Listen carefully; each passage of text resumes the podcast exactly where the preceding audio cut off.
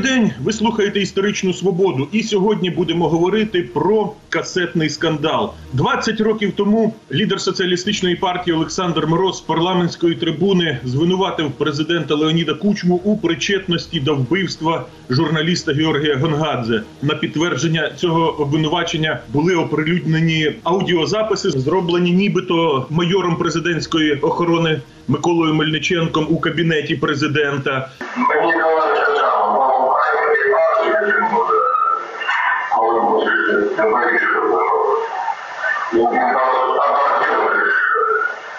Відтак невдовзі почалися масові акції протесту. Майдан Україна без кучми. Настала політична криза, яка сильно послабила тодішнього українського президента, хоча й не усунула від влади. І про ті події будемо говорити з співкоординатором акції Україна без кучми Володимиром Чимирисом. Доброго дня, Володимире.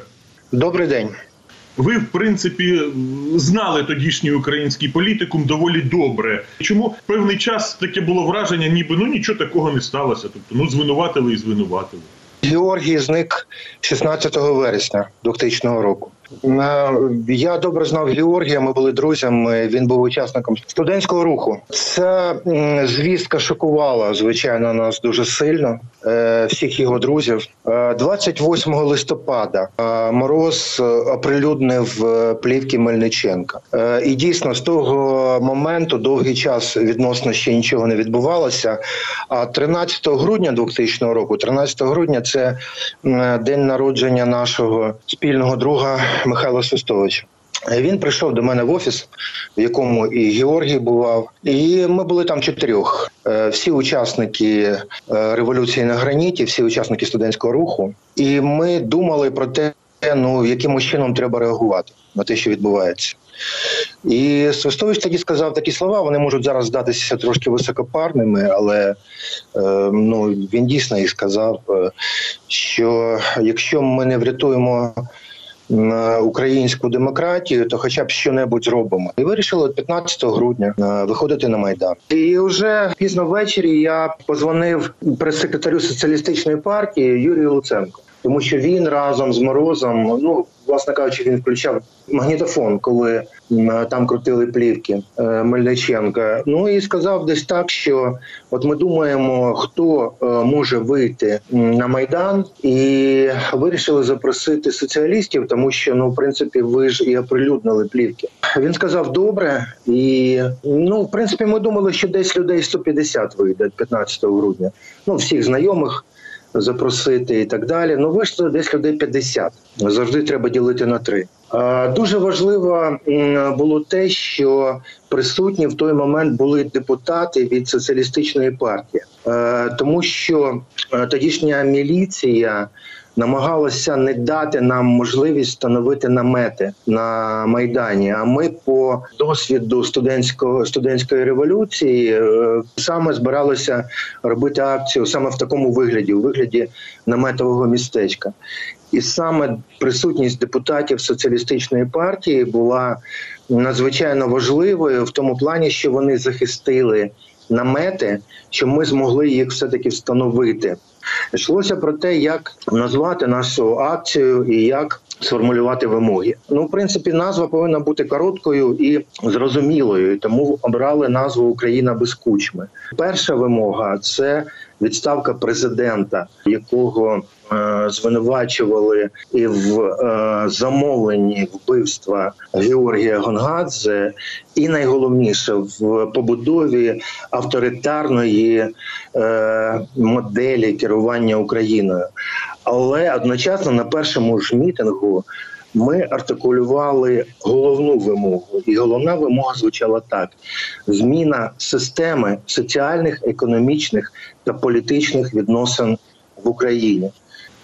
Е, парламенті е, більшість депутатів була по суті підконтрольна адміністрації президента Кучми. Тому, е, в принципі, якоїсь такої реакції і важко було від, скажімо так, політикуму, і важко було очікувати. Але ця реакція пішла з.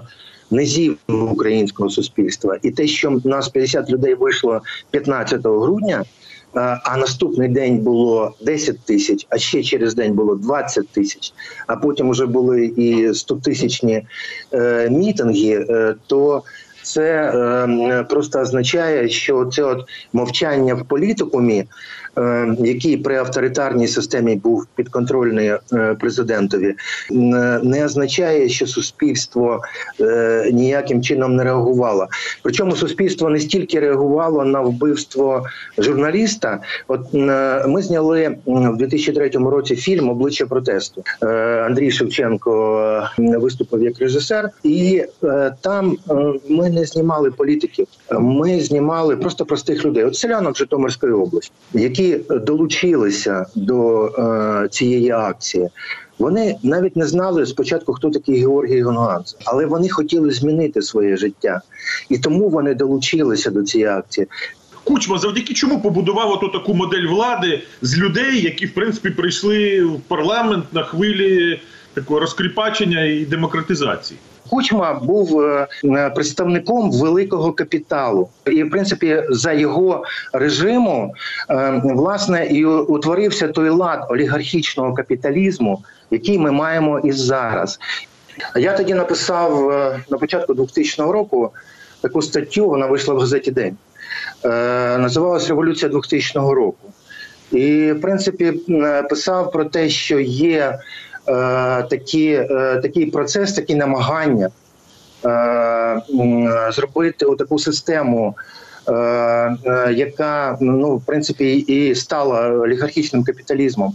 Але все ж таки є соціальні групи, які будуть цьому противитися. Я навіть не думав, що в грудні з приводу вбивства журналіста відбудеться цей соціальний вибух. Кучма е, провів референдум, е, який відбувся в березні 2000 року, і його слухняна Верховна Рада в лютому, е, так би мовити, імплементувала в першому читанні.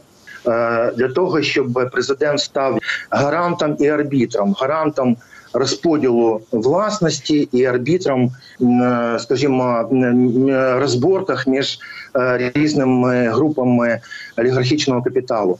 Але треба було ще імплементувати е, результати референдуму в другому читанні. Так от, е, 6 січня 2001 року, якщо я не помиляюся, е, з датою конкретною, е, власне відбувся великий мітинг е, України без кучми під Верховною Радою України. І тоді Верховна Рада дала за імплементацію референдуму тільки 169 голосів. Тобто на хвилі України без кучми не вдалося на той момент провести імплементацію е, результатів референдуму, який е, на думку багатьох був сфальсифікований. В принципі, тоді ми добилися і відставки голови СБУ е, Деркача, і голови МВС, міністра внутрішніх справ, якого звинувачували, власне кажучи, в ну власне в організації вбивства От у мене таке враження з тих подій було, що політикум попервах ем, реагував дуже кволо на ці обвинувачення. А коли почалися вуличні акції протесту, коли почалася акція Україна без кучми, коли на майдані з'явилися намети, то якось і в парламенті опозиція пожвавішала. Справді е, для більшості депутатів е, було більш комфортно е, все-таки е, працювати в, скажімо, контакті з адміністрацією президента. Е, І вони дивилися е, спочатку на події, що розгорталися як сторонні спостерігачі. Але коли е, акція почала набирати великого масштабу, то в першу чергу низка політиків. Е, я одразу хочу сказати, що звичайно е, Олександр Мороз і фракція соціалістів одразу ж підтримали. е, Підтримали акцію, це не до них стосується, але от такі політики, як Юлія Тимошенко, яка була віце-прем'єром, але в грудні її кучма звільнив з цієї посади. Вона вирішила якимось чином використати е, цей соціальний протест для того, щоб е, повернутися в велику політику і взяти, можливо, навіть владу. І тому вона ініціювала створення, ну скажімо, такого об'єднання, е, е, яке б могло в принципі ну в майбутньому взяти владу, можливо, да Е, звичайно, ми до цього приєдналися і приєдналися е, соціалісти. Е, Але е, все-таки е, поведінка політиків, в першу чергу, і Юлії Тимошенко, і її представника, вона певний час сиділа, була в СІЗО Турчинова. Вона була спрямована більше не на розгортання протестів, не на е, виконання тих вимог, які ми поставили, тобто зміни системи, а на просто прихід е, конкретних людей до влади. Ви перерахували, що завдяки акції Україна без кучми е, вдалося не допустити імплементації результатів референдуму, вдалося усунути кількох високопосадовців, власне, силовиків Деркача і Кравченка. А чи був шанс усунути Леоніда Кучму з посади тоді? Був Чому не вдалося? Е, Було дуже багато в першу чергу суб'єктивних факторів. Багато політиків. А я тут е, не тільки е, хочу згадати Тимошенка і тодішнього прем'єр-міністра Ющенка. Так само ми з ним зустрічалися і думали про те. Ну про те, що він може стати нашим союзником, але він вибрав інший, е, інший шлях. Він е, брав шлях підписання разом з Кучмою і тодішнім спікером Плющом заявою, в якою назвав нас фашистами. Тобто він е, вирішив все-таки підтримати режим Кучми для того, щоб зберегти себе на посаді прем'єр-міністра. Йому це не вдалося, тому що Кучма його потім звільнив. Але е, в той момент е, ті, е, скажімо так, люди, які могли б е, сприяти відставці Кучми, все-таки або пішли на те, щоб використовувати акції протесту в своїх інтересах, або е, відверто підтримали. е, Підтримали кучму, і коли ми побачили, що систему, власне кажучи, змінити не вдалося, то ми розуміли, що причини до акції були соціальні, і е, ці соціальні причини нікуди не ділися, і вони рано чи пізно знову спрацюють. І е, е, ми думали, що може років 10 доведеться чекати. Довелося чекати менше.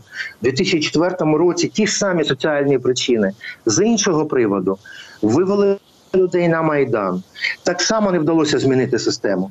Потім ще були е, інші майдани. В кінці кінців майдан 2013-го, коли люди вже в кінці кінців зрозуміли, що заміна одного президента на іншого, там Кучмина Ющенка, насправді нічого не дає, тому що залишається те саме, тільки з іншим прізвищем.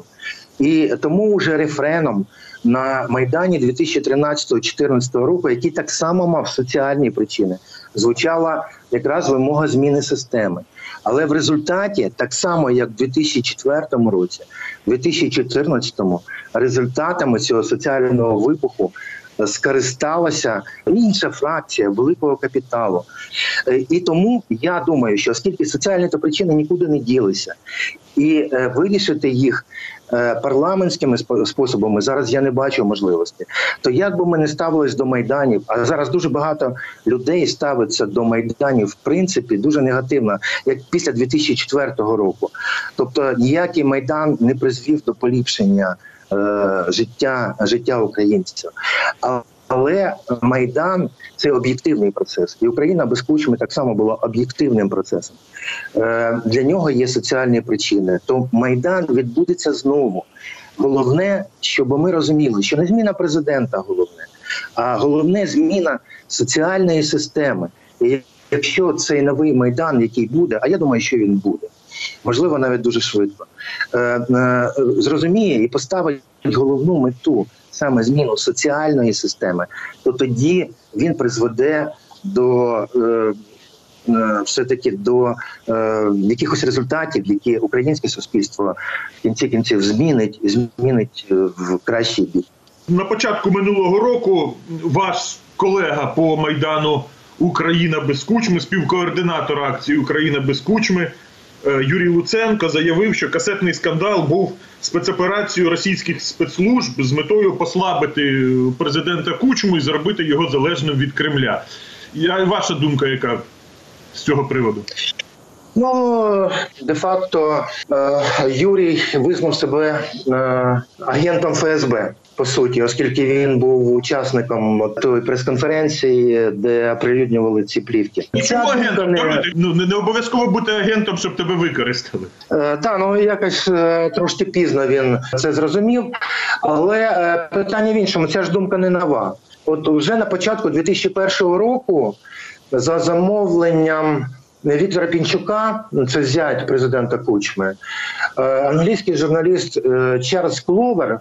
Зняв фільм, е, який називався Піар, де, власне кажучи, е, головною думкою було, що Е, акція Україна без кучми і касетний скандал це все, скажімо так, спецоперація по усуненню президента Кучми від влади. Ну, аргументи там були, скажімо, сякі такі. Ви от через 20 років побачили руку ФСБ в цій справі чи ні? Е, Ну розумієте, такі от конспірологічні версії про них дуже гарно говорити. Або ФСБ організувало, або ЦРУ організувало. Не знаю, чи можна говорити, що Мосад е, організував, ще якісь спецслужби там е, Мі 6 можливо організувала. І давайте будемо е, пробувати якось це е, спростувати. Але спростовується воно дуже просто. Знову згадую фільм Обличчя протеста простих людей, е, які виходили е, на майдан, тому що вони хотіли змінити своє життя, і ніякими грошима, ніякими там конспірологічними версіями ти е, не примусиш цих людей е, бути настільки пасіонарними і настільки говорити про те, що вони вже не хочуть так жити, вони хочуть іншого е, життя, і без ніяких там спеціальних заходів з 50 людей на майдані 15 грудня наступними днями було 10, потім 20 тисяч, яких ніхто не організовував. Луценко про це дуже добре знає. Але питання в тому, що е, він обрав собі шлях е, будування собі кар'єри, в тому числі і на, скажімо так, протестних акціях. І тому йому говорити про е, конспірологічні версії е, дуже так е, ну, цікаво і потрібно. 9 березня 2001 року, коли відбулися сутички, коли українське небо злетів перший коктейль Молотова, тоді до цього свідомо готувалися до силового протистояння, чи це якось спонтанно вийшло? Е, Для мене це було сюрпризом. Ну, скажімо так, сюрпризом в лапках. Е, я тоді просто вийшов е, перед мітингуючими і перед Беркутом, намагався зупинити це все. Ну, ми з Луценком були співкоординатором, але був ще Олександр Турчинов, який контактував е, безпосередньо з керівництвом УНАУНСО. І як говорили уже і представники УНАУНСО, він якраз е, говорив про те, що необхідно, щоб відбулися ці сутички.